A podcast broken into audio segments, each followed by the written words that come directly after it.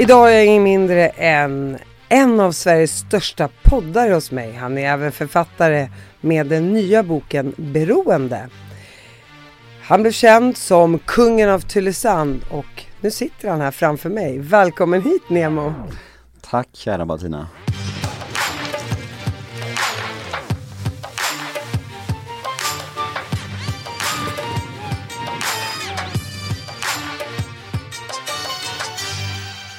Kul att se dig Ja, igen! men fint att se dig också, det var ju några månader sedan. Ja, det var ju det. Ja. Kan du berätta lite vad vi har gjort? Vi har ju varit med i samma tv-produktion. Ett program som just eh, nu rullar på Kanal 5 och Discovery ju. Herre på täppan. Det var ju verkligen på liv och död, alla lekar, eller vad säger du? Ja men det var konstigt det där, alltså hur allvarligt allt blev när man väl var där. Ja. Man fick ju en annan syn och respekt för folk som tävlar i TV, eller hur? Det var ju så sjukt! Ja, ja. Men allt jag ger mig in på blir ju på, på död och, eller vad säger man? På död? På liv, och liv död. och död. På liv och död ja. Och hur svårt de mest liksom basala sakerna blev när det var kameror där. Det var så sjukt! Ja och, och man vill ju, det handlar ju om att inte komma sist i en Mm. tävling.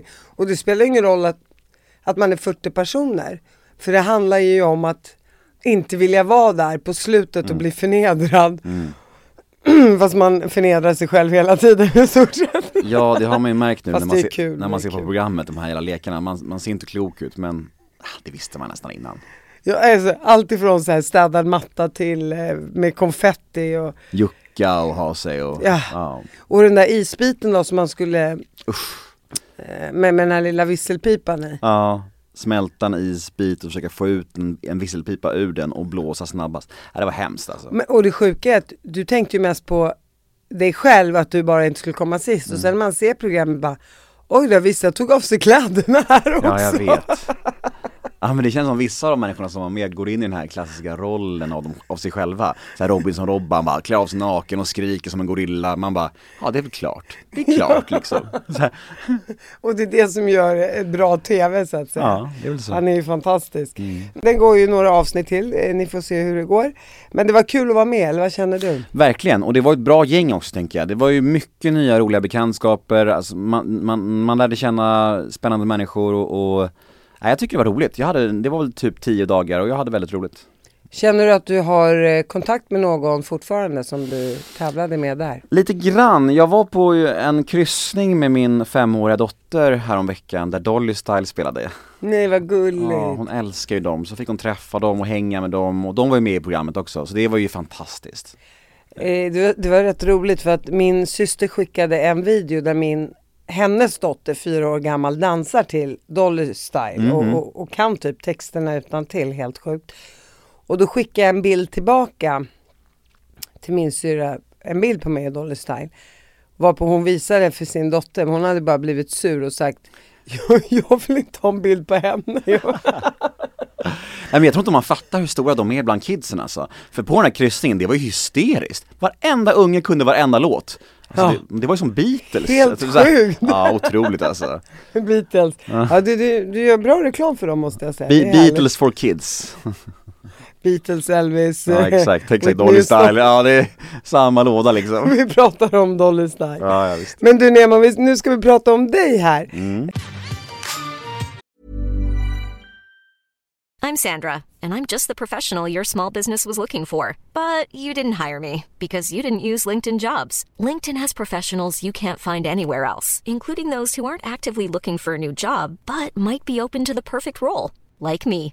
In a given month, over 70% of LinkedIn users don't visit other leading job sites. So if you're not looking on LinkedIn, you'll miss out on great candidates like Sandra. Start hiring professionals like a professional. Post your free job on linkedin.com/people today. Since 2013, Bombas has donated over 100 million socks, underwear, and t shirts to those facing homelessness. If we counted those on air, this ad would last over 1,157 days. But if we counted the time it takes to make a donation possible, it would take just a few clicks. Because every time you make a purchase, Bombas donates an item to someone who needs it. Go to bombas.com slash ACAST and use code ACAST for 20% off your first purchase. That's bombas.com slash ACAST, code ACAST. Innan vi kommer in på hela din karriär här, eh, din framgångsrika karriär, så vill jag gärna höra lite om din uppväxt. Jag tror att min uppväxt har eh, gjort att jag hamnade där jag är på ett sätt. Att jag liksom har sökt mig till uppmärksamhet och bekräftelse på ett ganska sjukligt sätt tror jag eh, genom livet. Jag hade en ganska rörig uppväxt och barndom och jag tror att just bristen på vissa basala saker som uppmärksamhet, kärlek, bekräftelse gjorde att jag ganska tidigt kände att jag behövde söka det utifrån. Eh, och det gjorde jag liksom, och från start, alltså, ja, men det här klassiska klassens clown och allt sånt där. Och det känns som att hela mitt liv har varit en, en, en ett sökande efter att stilla ett inre tomrum genom yttre saker. Eh, och det har tagit sig väldigt destruktiva uttryck. Eh, det var väl egentligen först när jag blev nykter som jag fattade att jag kunde liksom hantera det här tomrummet och det här ohanterliga känslolivet på ett sundare sätt. Eh, vilket jag försöker göra idag efter min bästa förmåga. Men jag vet inte, min uppväxt, den är ju rörig liksom. Det var två föräldrar som hade vissa issues på sina sätt. Det var missbruk runt mig och sådär. Och eh, jag hade fem syskon så eh, ja man kan ju göra matematiken där att det blev ganska oroligt och Sen fanns det ju fina stunder också, det var ju inte becksvart men det fanns absolut brist på saker som jag tror att varje barn behöver för att bli trygg, liksom, få en självkänsla och så här. Eh, mina föräldrar gjorde garanterat så gott de kunde utifrån sina förutsättningar och var de kommer ifrån men eh, ibland räcker inte det. Var dina syskon yngre än vad du är? Jag är nummer, nummer fyra, ja. Eh, så att jag är mitt i flocken kan man säga. Och hur har det gått för de andra syskonen?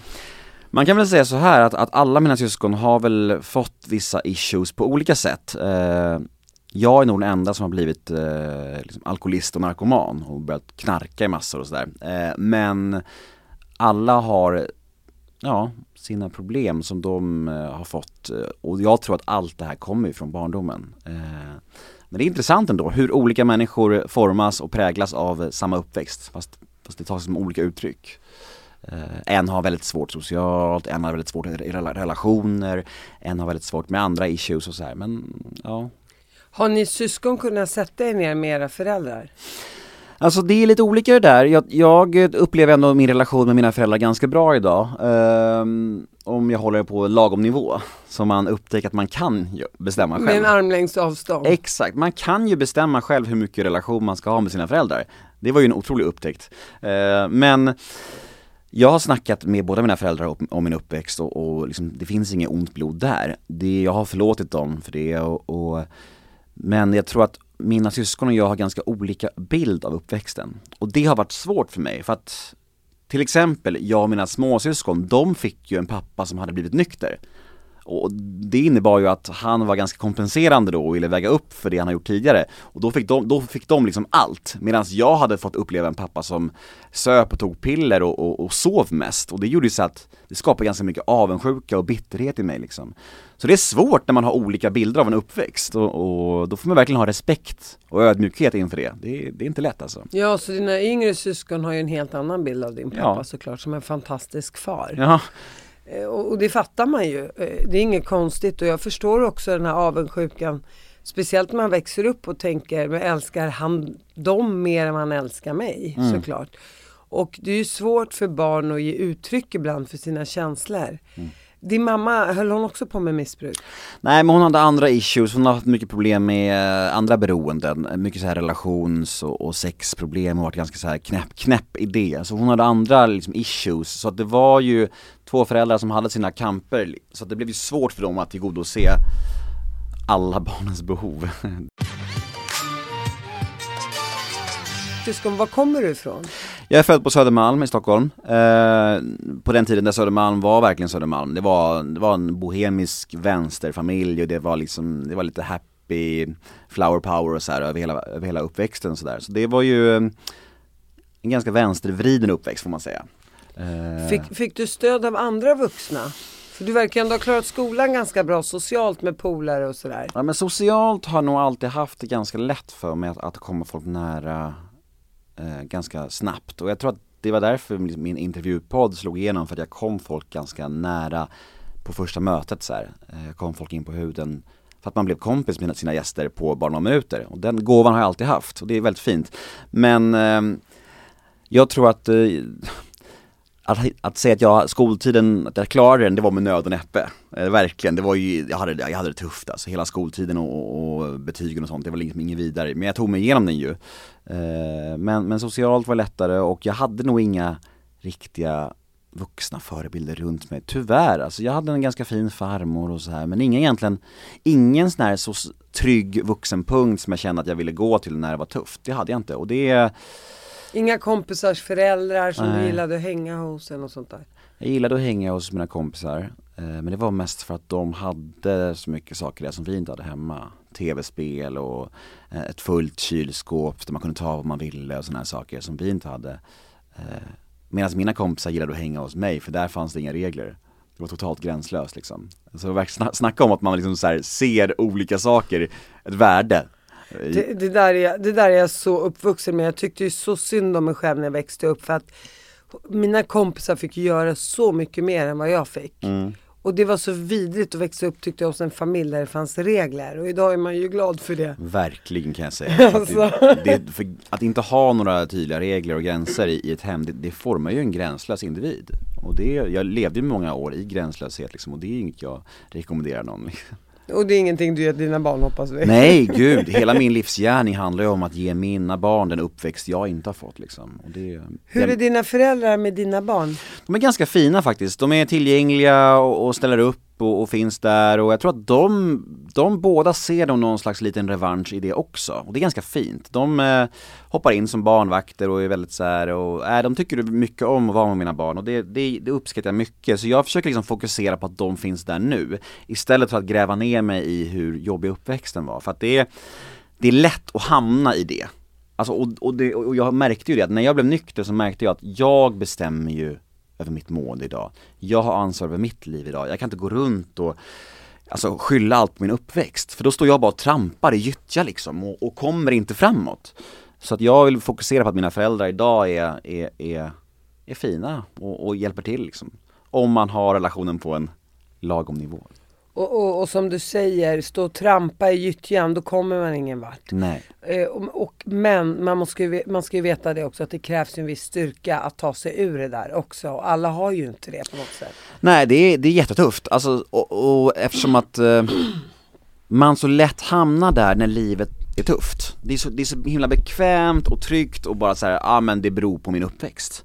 Då frånsäger man sig allt ansvar. Då är det såhär, men jag har ju inget ansvar här, mina föräldrars fel, ja vi säger så. Men man fattar ju också med tiden att man liksom, jag blev 25, jag blev 26, jag blev 27 år och liksom livet gick inte framåt och, och så här hur ska jag förändra det här? Ja men då måste nog jag börja göra annorlunda liksom så här. För att det är, det är en sak att, att, att använda sin uppväxt som, som en förklaring, för det, det kan ju absolut vara en del av förklaringen. Men det får aldrig bli en ursäkt att stå still och, och bara trampa och, och, för då blir det liksom så här, då blir det bara trampande, exakt, och då hamnar man ingenstans. Har du en bra relation till dina syskon? Det är lite olika men eh, jag har en relation till alla. Eh, vi ses väl lite på födelsedagar och högtider och sådär och jag tror vi kommer träffas nu allihopa på jul och sådär och, och, men jag är inte jättenära med någon och det, det är nog både medvetet och, och en nödvändighet tror jag. Eh, jag känner att vi alla har våra liv på våra håll och ännu mer sen jag fick barn själv så känner jag att jag har liksom mina barn och det är liksom det jag vill lägga min min tid på när jag inte jobbar och, tränar och så.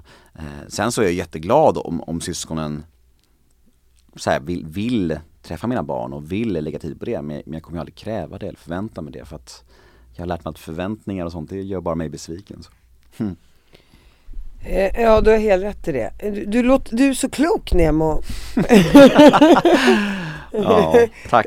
Jo men det, det är verkligen och det, det du säger är självklart men det kan ta många, många år för människor att komma fram till det självklara så att säga. Ja men sen vill jag också tillägga att, att det är en sak att säga saker och det är en sak att leva i det också. Jag försöker ju att leva i allt det här eh, som jag säger nu men, men det är klart att jag också blir, kan bli jätteledsen om, om ett syskon till mig glömmer att gratta min dotter när hon fyller år och sådär och jag är inte mer än människa liksom så här. men jag försöker ändå liksom så här, lägga band på mig själv och, och, och inte ha så mycket förväntningar. Just det där med födelsedagar, nu är jag ju uppvuxen i ett tryggt hem med, med mamma som stod och bakade bröd varannan dag och grytan stod på, bo, eh, på, på spisen. Men just när det kom till födelsedagar, jag menar vi levde ju ändå på soc och var rätt så här fattiga. Jag tror hon liksom förbifarten sa eh, grattis på födelsedagen, kul idag fyller du 15. Men det var ju inte så här väckning på sängen eller så. Och Vi har ju syskonslingan, nu fyller min son 18 häromdagen. Då skickar ju alla åh grattis Axel, hej och hå och de ringde upp. Men jag tror att just födelsedagar för mig betyder ingenting. Alltså förstår du? Men jag, jag tror säkert om man, om man inte har fått den där tryggheten eller alltså, det låter så paradoxalt för för mina barn, jag kommer ihåg att jag glömde min dotters sjuårs födelsedag sjuåriga födelsedag men då hade jag skickat dit två syrror och gudföräldrar, hon fick en cykel och det var jättefint ordnat. Då spelade jag in ett annat tv-program. Nej men det får jag ju höra än idag. Jag bara, men vänta, vänta, vänta, vänta lite. Är, är du traumatiserad nu för att du fick en fantastisk födelsedag i alla fall?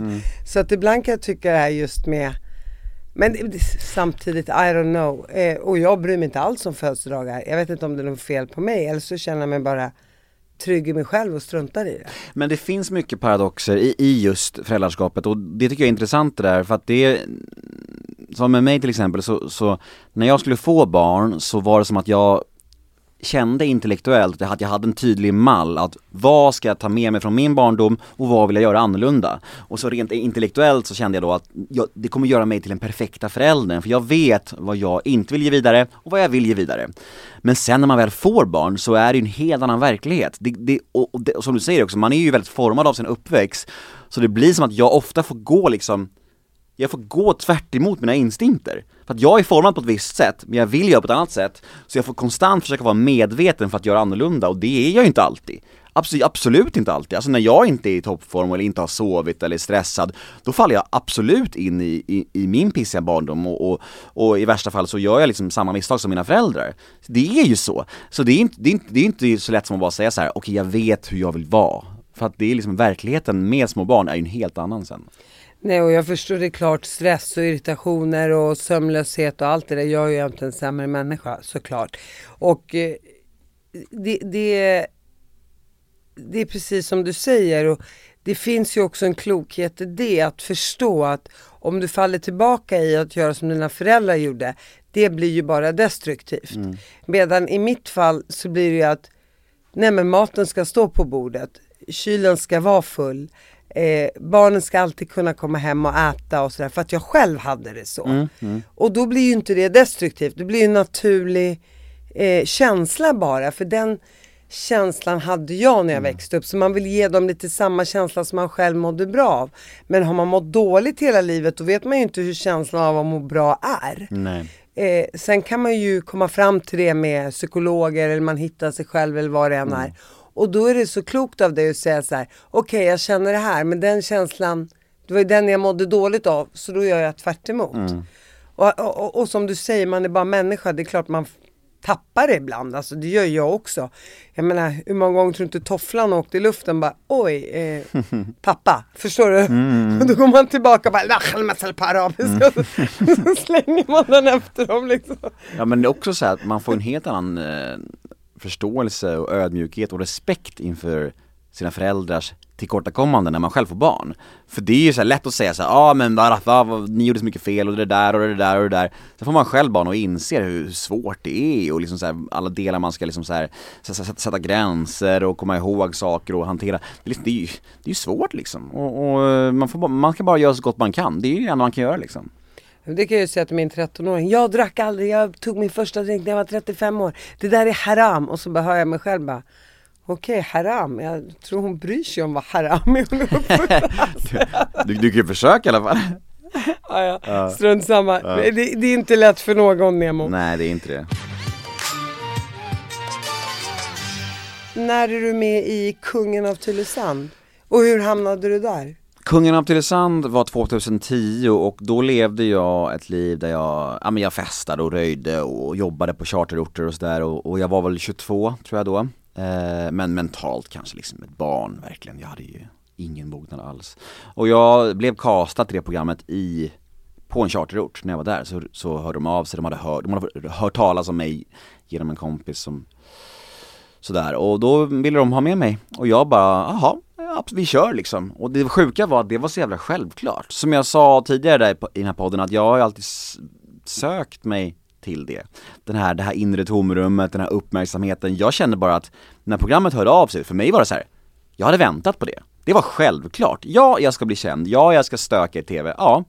Och mina kompisar var inte heller förvånade. De bara, ja, det här var väl, det här är det du ska göra. Det här visste vi redan. Liksom. Det var ditt kall. Ja men det var, och det är så jävla sjukt att det är så här, för jag tror vanliga reaktioner när någon berättar något sånt är väl såhär shit vilken grej, men jag var mer såhär, ja, nej men det ska jag göra. Nej men jag förstår det 100% och jag tror att tänker man på någonting tillräckligt, tillräckligt mycket och intensivt och bara känner det, så blir det så också. Ja, verkligen. Men du, du, har, du har nog lite grann av ett sjätte sinne. Mm, kanske. Ja, men, Ja. Så, men så är det. Jag, jag vet precis vad du pratar om. Mm.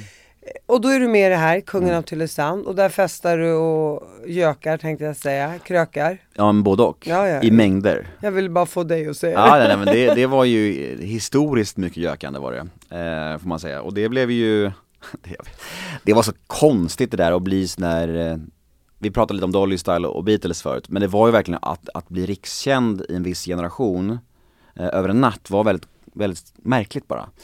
Eh, och just rikskänd som eh, stökare, supare och knullare, det blev ju som att man blev knullnemo med hela svenska folket liksom. Alltså i min generation i alla fall. Låg man i tv då? Såg man när du hade sex i tv? Ja, jag tror jag låg med tre tjejer i första episoden. Det var liksom på den nivån. Alltså tillsammans eller en var och en för sig? Eh, en var för sig. Okej. Mm. Och eh, nej men det var väldigt extremt liksom. Och, och det, jag tror så här att det här snabba kändisskapet är ju väldigt, väldigt farligt för människor som inte har en trygg insida. För att du, du kan tänka dig själv att du går runt och söker något att fylla upp ditt tomrum med och så får du det i ett sånt kändisskap och det fylls ju upp men sen när det här kändisskapet börjar dala då är det här tomrummet större än någonsin liksom. Och det var ju lite då drogerna kom in för mig. Det var verkligen som att jag hade inget sätt att hantera det här på. Så jag visste inte vad jag skulle göra. Så det var jävligt otäckt alltså att känna att så här, jag har kunnat leva med det förut på, på olika sätt men nu var det ju större än någonsin och det var bara så här, ja men vad är min sista utväg liksom? Och vilken kanal spelades det här upp på? Samma kanal som vi verkar i nu. kanal 5, det var förkärlek till femman. Ja men det är att, att när man pratar med folk som jobbade på det här, här på trappan så använder de liksom fortfarande Kungen av Tylösand som ett exempel på den stökigaste, värsta, mest extrema produktionen någonsin där alla var fulla, även så producenterna och bakom kameran, alla var fulla och alla, det var kaos liksom. Så det är så här, ja det är ett avskräckande exempel på hur en produktion ska funka. De hade fått kicken direkt om folk hade fått Ja reda det på fick det. folk i realtid, där kan jag säga. Alltså inslagsproducenter försvann bara så här. men vart tog han vägen? Nej men han fick gå så här. alltså under inspelningen. För Ja, det var så. Ja det var sånt kaos. Och det var så mycket hetsande och det var, så, det var liksom, snacka om gränslöst. Men de hade fått ett uppdrag, det var att bräcka Paradise Hotel till varje pris och ja, det gjorde de ju. Och vilka var med där? Det var du och några killar till? Det var jag, Joakim Lundell, eh, det var hans första tv-gig, Eh, han kallades Jockiboi på den tiden Eh, Och sen så var det två killar till och fyra tjejer, så vi var åtta pers Okej, och det var med de här tjejerna ni låg då? Nej det var turister Alltså progra- programmet var att vi var i ett, ett strandhus i Tylösand Då utanför Halmstad och vi, vi hade i uppdrag att sköta en liten poolshop. Och det var liksom ingen tävling, det var inget sånt, det var bara Ni ska supa, ni ska stöka och röja och vi filmar er liksom. Och hur gick det för poolshoppen? Aj, ja, fan alltså. jag, första, första gången vi skulle dit, jag var så bakis, jag bara spydde runt där och bara vi, Ingen jobbade ju, alltså det var verkligen, det var verkligen, det var bara för syns skull, för att, kunna- för att kunna använda samma koncept som föregångaren som var, Jersey Shore hette föregångaren. Och där var det samma, samma premiss liksom, eh, men, men nej det var liksom Hur många avsnitt var det? åtta. Och det gick jättebra? Det gick jättebra, eh, som sagt det, det bräckte ju Paradise Hotel och, och eh, som sagt alla i eh, generationen 18-25 såg på det, så man blev ju verkligen superkänd över en natt och det var ju men det var så pass stökigt att, att sista episoden, alltså avsnitt 8 Det blev liksom ett best of avsnitt 1-7, för de avbröt inspelningen för det var så mycket kaos. Det var liksom så här, poolen var bara liksom, det var bajs och kiss i poolen, det var sån jävla nivå av grisighet så det går inte ens att förklara alltså, det var så äckligt alltså, alltihop bara Var du rena lakan i sängen? Nej, nej och jag minns hela, hela grejen det där med att jag bara låg där och tittade upp i kameran och bara, du vet när jag låg med min tredje tjej så gjorde jag upp i kameran bara såhär, nummer tre, så här, med fingrarna så här. För att produktionen hade sagt åt mig att göra det, du vet, man är så jävla trasig och osäker och vill bara göra dem glada liksom Det var bara det det handlade om Du var ett barn själv Nemo. Ja, jag vet, jag Alltså, vet det, man får inte glömma det heller. Och. Och det är klart, man, man vill göra bra TV, det är Mm. det det handlar om. Eh, men efter det så säger du, efter 2010 så super du ner totalt och tar droger. Man kan säga att 2010 och Kungen av Tylösand skyndade på någonting som nog skulle hända oavsett. Alltså mitt, mitt ras. Eh, det var ju kul efter programmet, alltså jag skulle ljuga om jag sa något annat. Det var ju superkul att åka ut till Sverige och festa och supa och, och Och knulla. alla kände igen Ja men det var ju jättehäftigt såklart. Framförallt för en kille som mig som bara skrek efter det. Så det var ju verkligen världens, världens kick. Det var ju knark på hög nivå att, att, att få all den här uppmärksamheten. Men sen när det dalade och massa saker hände i samband med det, massa skandaler och skit kring mig och och så det var en, en stor fallhöjd för mig och, och i och med den, det raset så var det som att det var väldigt svårt för mig att ordna upp mitt liv. Jag, hade, jag var väldigt dömd av svenska folket och, och, och, och kändisskapet hade dalat. Och då blev det som att jag flydde till drogerna för att jag liksom inte orkade med hela min tillvaro. Och jag eh, hittade drogerna och det var fantastiskt. Det var verkligen lösningen på alla mina problem. Det fick mig att känna mig, ja men behövd, trygg, älskad, alltså allt jag hade sökt i mitt liv fann jag i drogerna på något sätt. Det var därför Var det kokain då? det var egentligen alla uppåtdroger du kan tänka dig, men jag fastnade mycket för internetdroger, så här designdroger kallades det. Eh, men mycket kokain också, kokain. Men tänk om du hade dött? Ja det var nära kan jag säga, det var, det var ju, alltså jag hamnade på akuten och jag fick psykoser och jag var, alltså det var, det var tillfällen där jag var vaken i liksom fem dygn utan sömn, utan mat jag bara knarkade i fem dygn i sträck. Och då kan man ju dö liksom. Men det, jag hade liksom gett upp tror jag. Jag hade försökt att ta vanliga jobb men jag fick bara sparken på grund av min historia och, och allt skit som fanns om mig på internet och sådär. Och så jag, jag gav upp, jag kände, jag kände mest såhär, jag, jag kan lika gärna supa och knarka till the bitter end på något sätt. Eh, och jag visste ju någonstans också i det här att om jag någon gång ska ordna upp mitt liv, då måste jag göra det helt själv jag, jag kommer aldrig kunna få en anställning någonstans för att jag har så mycket skit på mig liksom Eh, och nu, och nu eh, sitter jag här idag och, och har gjort allting själv och det, nu, det vill jag inte säga för att skryta men jag, jag var tvungen att göra så Poddarna har jag gjort själv och föreläsningarna, böckerna, allt är liksom, jag är self-made och, och det var för att jag inte hade något val. Så det var ju, det är mäktigt alltså. Mom deserves the best, and there's no better place to shop for Mother's Day than Whole Foods Market. They're your destination for unbeatable savings, from premium gifts to show-stopping flowers and irresistible desserts. Start by saving 33% with Prime on all body care and candles. Then get a 15-stem bunch of tulips for just $9.99 each with Prime. Round out Mom's menu with festive rosé, irresistible berry chantilly cake, and more special treats. Come celebrate Mother's Day at Whole Foods Market. Burrow's furniture is built for the way you live. From ensuring easy assembly and disassembly to honoring highly requested new colors for their award-winning seating, they always have their customers in mind. Their modular seating is made out of durable materials to last and grow with you. And with Burrow, you always get fast, free shipping. Get up to 60% off during Burrow's Memorial Day sale at burrow.com slash ACAST. That's burrow.com slash ACAST. burrow.com slash ACAST. Fick du någon stöd utav dina föräldrar?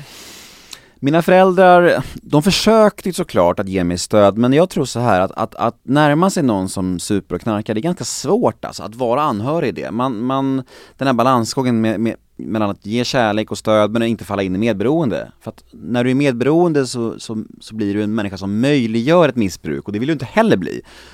Så att jag tror att eh, de försökte liksom finnas där, men de försökte sätta gränser också och det var svårt för dem. Det finns ju inget svårare än att ha ett barn som missbrukar, att liksom så här förhålla sig till det, det är, det är ju totala mardrömmen såklart.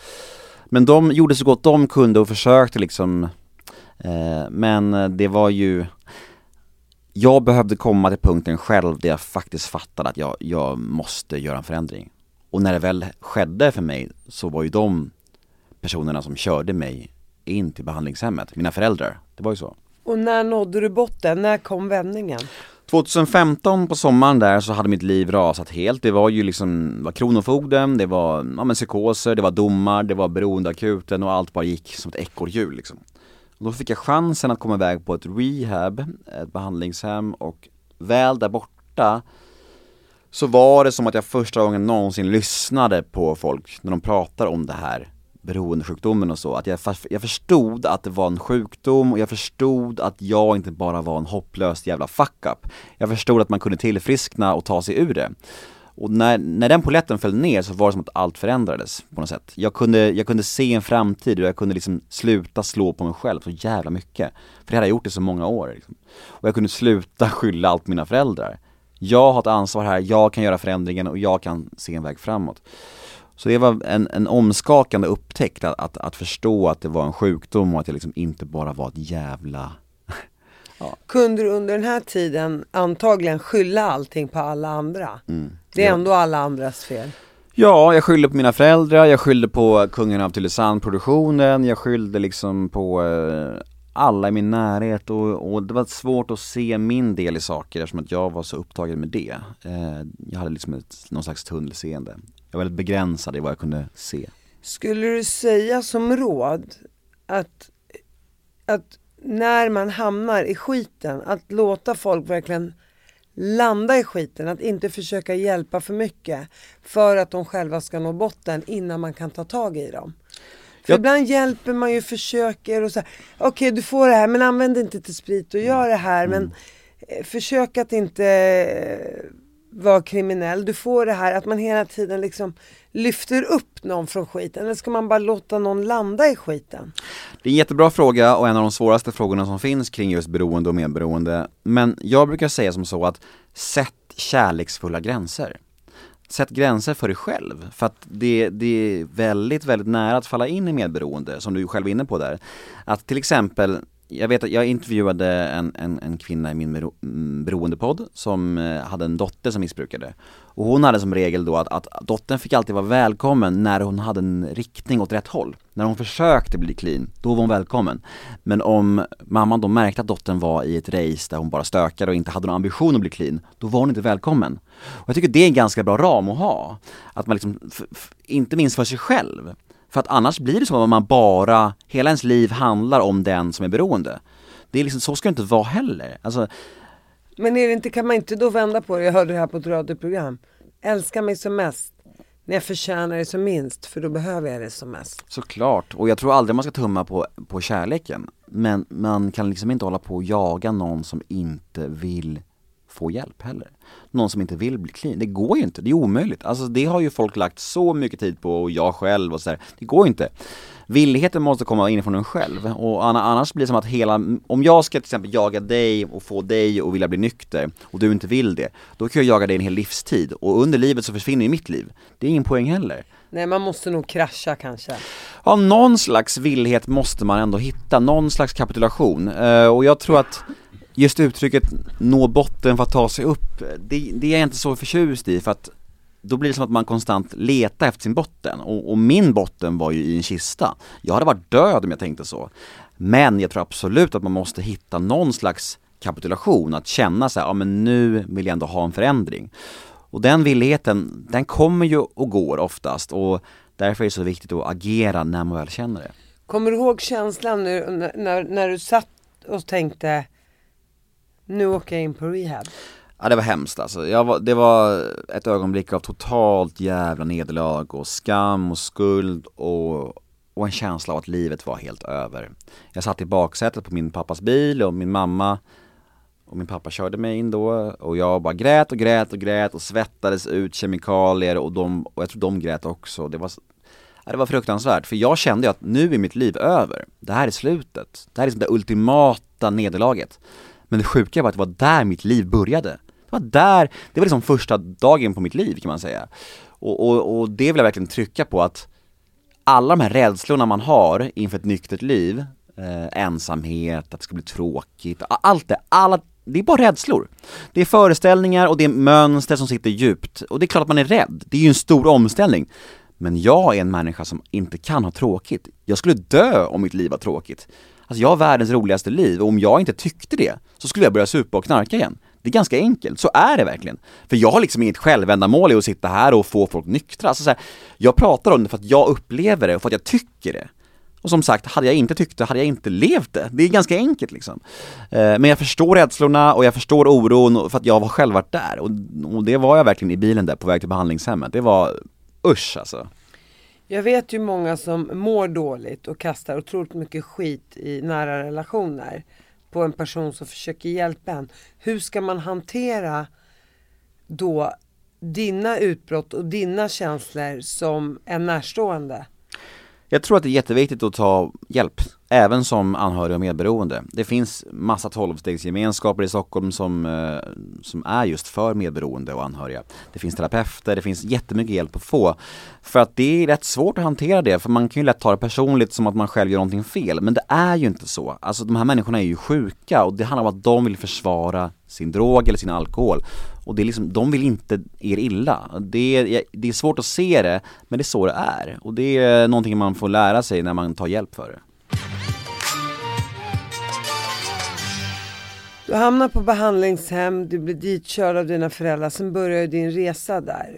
Och, och du måste ha varit ett helvete första två veckorna tänker jag. Ja det var jättetufft. Eh, dels behandlingen men också att komma ut ifrån den, att möta verkligheten igen och, och det var jätteläskigt att, att, att Okej nu ska jag mm, undvika de här gatorna, undvika de här människorna, undvika festerna, byta sektion på Bayern-matcherna. Alltså alla de här förändringarna jag behövde göra för att jag för att jag liksom var rädd och för att jag behövde. Alltså, och jag kände att vissa grejer var verkligen tråkiga att behöva göra, men det handlade också om att jag ville förändras. Alltså, jag ville göra den här förändringen och då behövde man göra vissa uppoffringar i början.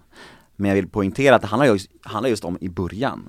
Alltså om jag idag känner för att gå på rave eller stå i klacken på bayern match eller, eller vad som helst så är jag en fri människa. Jag kan göra vad jag vill och jag, det rör mig inte i ryggen om någon knarkar framför mig idag. För att jag lever i tillfrisknande, jag tar hand om mig själv och jag har verktyg att hantera det. Men i början där så var det ju svintufft. Då var det verkligen så här jag behöver omge mig av nyktra människor, jag behöver gå på massa tolvstegsmöten, jag behöver liksom ta hand om mig själv och, och verkligen minimera riskerna för ett återfall. Du hade behövt en Batina i ditt liv. Ja men redan då kanske, eh, fan det, det fick dröja sju år till, Du tyvärr. hann tillfriskna. Ja exakt, det var tur, tur var väl det kanske.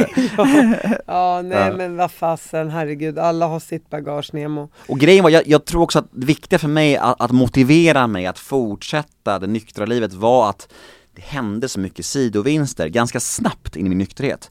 Alltså min Nemo möter en vän, min intervjupodd slog igenom snabbt, jag fick, fråga, jag fick frågor om att föreläsa, jag fick, eh, alltså min tjej jag dejtade då blev gravid och ja, men jag fick bokkontrakt. Det kom så mycket saker till mig och allt det här motiverade ju bara mig att fortsätta på den nya nyktra inslagna vägen. För då blev kopplingen så tydlig att jag får ju allt jag har drömt om när jag är nykter. Varför ska jag då gå tillbaka till det gamla för? För där var ju allt kaos. Då kunde jag se det så klart liksom. Och det var väldigt eh, fint och viktigt för mig att få så mycket sidovinster. Du har ju över 400 avsnitt i Nemo möter en vän. Du har fått över 200 artiklar i tidningarna. Du är en av Sveriges, du har en av Sveriges absolut största poddar. Sen har du ju även en till podd Mm. som heter En beroendepodd. Mm. Är det lätt att sära på de här poddarna? Jag tycker att det, i mitt arbetsliv så har det verkligen skänkt en extra dimension att få jobba med en till podd. För det blir som att Nemo möter en vän blir underhållning. Där träffar jag kändisar vecka ut och vecka in. En beroendepodd handlar just om beroende och missbruk som är min hjärtefråga och, och där försöker vi krossa tabun kring beroende, sprida kunskap och hjälpa människor och det blir som att en podd blir nöje och en podd blir allvar och det skänker verkligen en mycket tillfredsställelse för mig yrkesmässigt. Så jag är superglad över att, och, och kan verkligen hålla isär det, för att det är två helt olika saker. Du skrev ju också en bok som du sa, du fick ett bokkontrakt som Mm. heter I, I, Ingen. Mm, Och det är vad Nemo betyder på latin. just det. Ja. Så jävla deppigt egentligen. Men det, men det kändes så här. Nobody. ja men det var lite så att när jag fick bokkontrakt första gången, 2018 där, så var det som att jag har ju oftast känt så att jag har ingen självkänsla, jag har så här tomrum i mig Och så fick jag höra att Nemo betyder ingen på latin och tänkte jag så här: okej, okay, boken får heta ingen. För att det ska vara som att jag liksom beskriver vägen från ingen till någon. Jag tyckte det var fint, och lite sorgligt. Känner du att, att skriva boken, gjorde du helt själv eller hade du en medförfattare? Jag har eh, skrivit båda mina böcker helt själv. Du ser, du lärde dig någonting i skolan i alla fall. Jag sa ju att du var en smart kille. ja, har jag inte sagt det så säger jag det. ja men tack, jo men vad fan, skriva har jag tyckt om att göra faktiskt inom ja, livet. Men ja, men du, du är intellektuell. Ja, eh, tack. Eh, vad jag skulle säga var, skulle, kunde du känna, det är egentligen en dum fråga för att jag tror ju att svaret är ja på den, men jag vill ändå ställa den. Kunde du känna att det var en terapi att skriva boken? Första boken eller andra? Första. Mm, första boken kändes som att eh, Ja, delvis. Eh, det var ju jag fick gå tillbaka genom livet och skriva om hela mitt liv och det blev som att då, då skrev jag verkligen om allt. Medan min nya bok handlar verkligen om beroende och missbruk, per se liksom.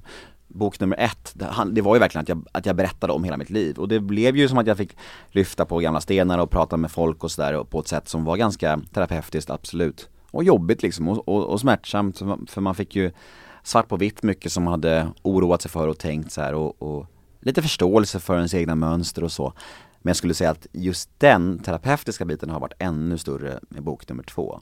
Just för att den handlar så mycket om just hela den biten. Hur tog din familj första boken? Hur tog de emot den? Uh, olika. Uh, jag kan väl säga som så att vi är åtta stycken i familjen ju. Jag har ju fem syskon och jag tror bara två stycken har läst den. Eh, min mamma har läst den och min storebror. Eh, de andra har inte gjort det och det blev jag ledsen över först men, eh, men nu är vi där med förväntningar igen. Alltså jag har ju all respekt för att de kanske inte vill läsa den och inte känna att vissa grejer stämmer. För som vi var inne på det här med hur olika upplevelser syskon kan ha av en barndom.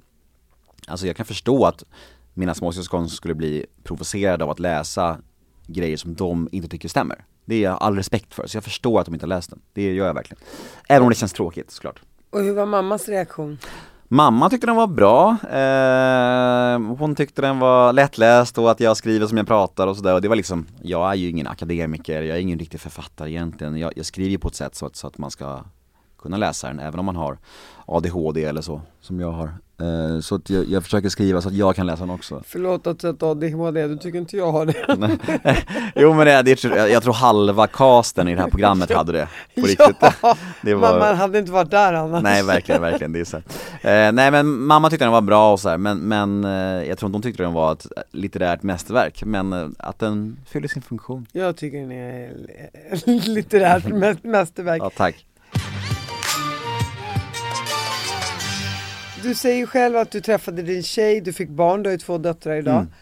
Eh, hur, hur, är det? För att ni skilde er ganska snabbt när barnen var rätt små. Precis, vi, det var ingen alltså, så normal relation kan man säga. Vi dejtade lite, fick barn, försökte få ihop det, hade en paus, återförenades, fick ett syskon och sen så bestämde vi oss helt enkelt att vi ska ju inte vara ihop. Det, vi är ju inte kära varandra och vi men vi har fått två fantastiska döttrar och vi var väldigt glada över att vi återförenades så att vi fick ett helsyskon.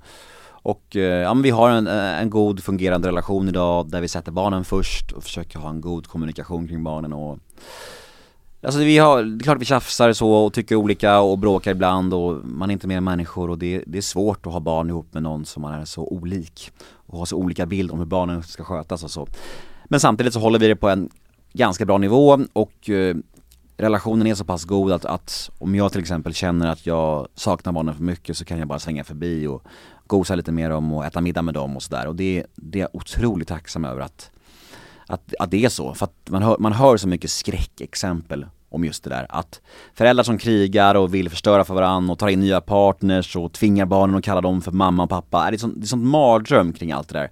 Så att eh, det är jätteviktigt för mig att aldrig bli så. Det finns ju någonting paradoxalt i hela den här berättelsen om din familj för att dina föräldrar har ju någonstans hållit ihop hela tiden. Ja, de skilde sig ju när jag var hur gammal var jag då? Jag var väl kanske senare tonåren Men de höll ihop under min barndom gjorde de och det kan man ju fan undra hur min mamma orkade alltså. Eh, men äh, de skilde sig ju mycket på grund av min pappas missbruk så att han blev ju nykter, det här kanske var 2001, 2002. Jag var 15 år kanske. Eh, så att jag vet inte, jag, hittar de tillbaka till varandra sen? nej. De Okej, le- så de är skilda? Ja, Det var därför jag bara, sett så här, sex barn har ändå hållit upp. För jag tänkte dina föräldrar skjutsade er till, okej. nej men, då, de, då nej men precis, de, de, Då de, de jag. körde, jag hade tol- du läste Ja, in det. tolkar, jag tolkar det som att de ändå var ihop fortfarande. Nej. Ja, jag kan Okej, förstå att de skilde sig Jag kan förstå att, att du trodde det när jag sa det om behandlingshemmet, men, men det- de gjorde det bara för att det var så en stor sak. Ja det förstår Att jag. deras Okej, barn ska in på behandling, så de, de, de, de umgås inte idag. Men de kan ju prata och så, men, men när det var så stor sak att deras son skulle in på behandling så kunde de mötas i det och köra in, köra in mig. Så de skilde sig när du var 15 år Ja, gammal? typ. Och hur kändes det då? då? För, för dig, tyckte du att vad skönt, de där ska inte leva ihop i alla fall? Jag minns skilsmässan eh, som, ja men jag tror att jag ändå kände att det var rätt på något sätt för de bråkade så mycket och sådär, det klassiska Men samtidigt så var nog tiden efter som var jobbigast, det var när pappa skaffade en ny supersnabbt och mamma blev helt hysterisk och mammas eh, värsta sidor ur det här med sex och kärleks känslomässiga beroendet visade sig, hon var helt galen så här. Men tog hon hem männen? Nej men hon, hon träffade ju ingen men, men, men, men, men hon- det, hennes galenskap yttrade sig nog gentemot pappa och pappas nya Att hon åkte dit och skrek och slog sönder hennes bil och så här. det var ganska galet liksom Eh, så, En italiensk svartsju. mm, exfru. Ja exakt, I, i, Sydeuropa så är det bara normalt, här i Sverige så är man sjuk då liksom Det är roligt Eller så säger bara mamma har lite temperament. Ja exakt, det, det, det är fan snällt att säga så, ja Jag förstår, men Ja. alltså värre saker har hänt Så är det. säga. Din bokberoende har du precis fått hålla i handen. Mm. Hur känns det då? Det är otroligt. Ja men det är som en helig stund när man får eh, det fysiska exemplaret i sin hand. Något som man har jobbat med i liksom ett års tid, dagligen. Och som sagt, jag, jag gör ju allt själv med min, min bok, jag skriver ju själv och det lägger jag mycket värde och stolthet i idag. När de flesta använder sig av spökskrivare och medhjälpare och så, så gör jag allting själv och det är jag väldigt stolt över. Så jag var förbi förlaget igår och fick första boken i handen och kände sån jävla stolthet och bara så här och Ja, det är otroligt. Och det här är en bok då som, som handlar om min hjärtefråga, som är beroende och missbruk. Jag tror att det blir, blir så naturligt när man själv har tagit sig ur det, så vill man liksom hjälpa andra så mycket man bara kan. Boken är som en förlängd arm på min eh, beroendepodd då. Eh, och ja, jag försöker skriva en bok som sprider hopp, som inspirerar som krossar tabun och som eh, förklarar eh, liksom, sjukdomen för att det är så mycket fördomar och missförstånd kring beroende och missbruk och det, jag tror att det är viktigt att snacka om allt det här. Och hela boken är uppbyggd så att, att jag skriver mina historier om många ämnen, till exempel Ja men så här, det är 20 kapitel i boken. Ett kapitel är, är barndom och uppväxt. Ett kapitel är medberoende.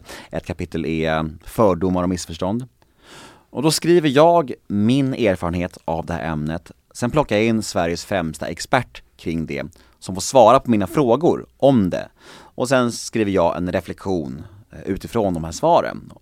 På så sätt blir det ju både mina personliga erfarenheter, så att läsaren ska få ide- identifikation och igenkänning, men också tyngd genom experterna. Du har forskat i det här. Ja, ja, ja. De, är- de, då är det liksom proffsen och det är Sveriges främsta då. Eh, och då, är, då tror jag att man får in många läsare när man både har det personliga från mig och expertisen genom forskarna och läkarna och terapeuterna. Så jag tror att den kan fånga upp många den här boken. Och den släpps den 3 januari, men eh, ja, redan nu är ju förköpet igång så att jag skulle bli jätteglad om folk ville beställa den här boken. Jag ska definitivt beställa den. Mm. Och var beställer man den? Berätta. Boken finns ju på alla stora eh, bokställen, Bokus och Adlibris och så. Men jag vet att just nu, fram till den 7 december då, så kan man eh, beställa den på Bokus och om man beställer före den 7 december så får man ett signerat exemplar av mig och boken först av alla när den släpps.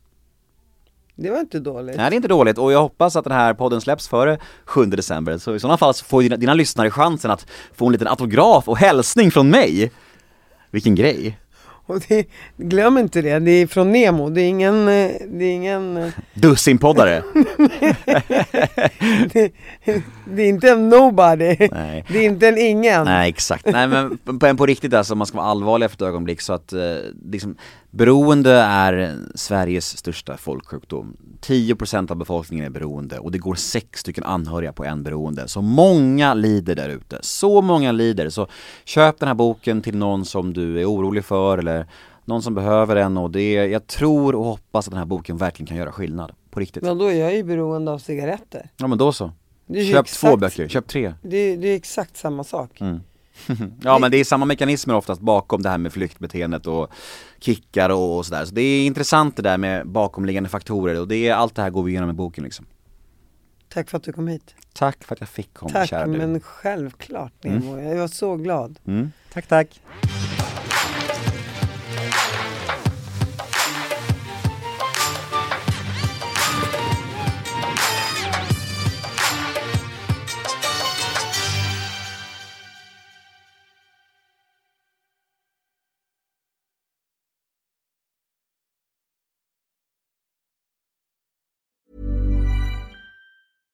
This message comes from BOF sponsor eBay.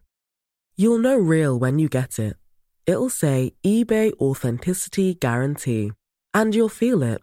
Maybe it's a head turning handbag, a watch that says it all, jewelry that makes you look like the gem, or sneakers and streetwear so fresh every step feels fly. eBay gets it. So look for the blue check mark next to that thing you love and be confident that every inch, stitch, sole, and logo is checked by experts. With eBay Authenticity Guarantee, you can trust that feeling of real is always in reach.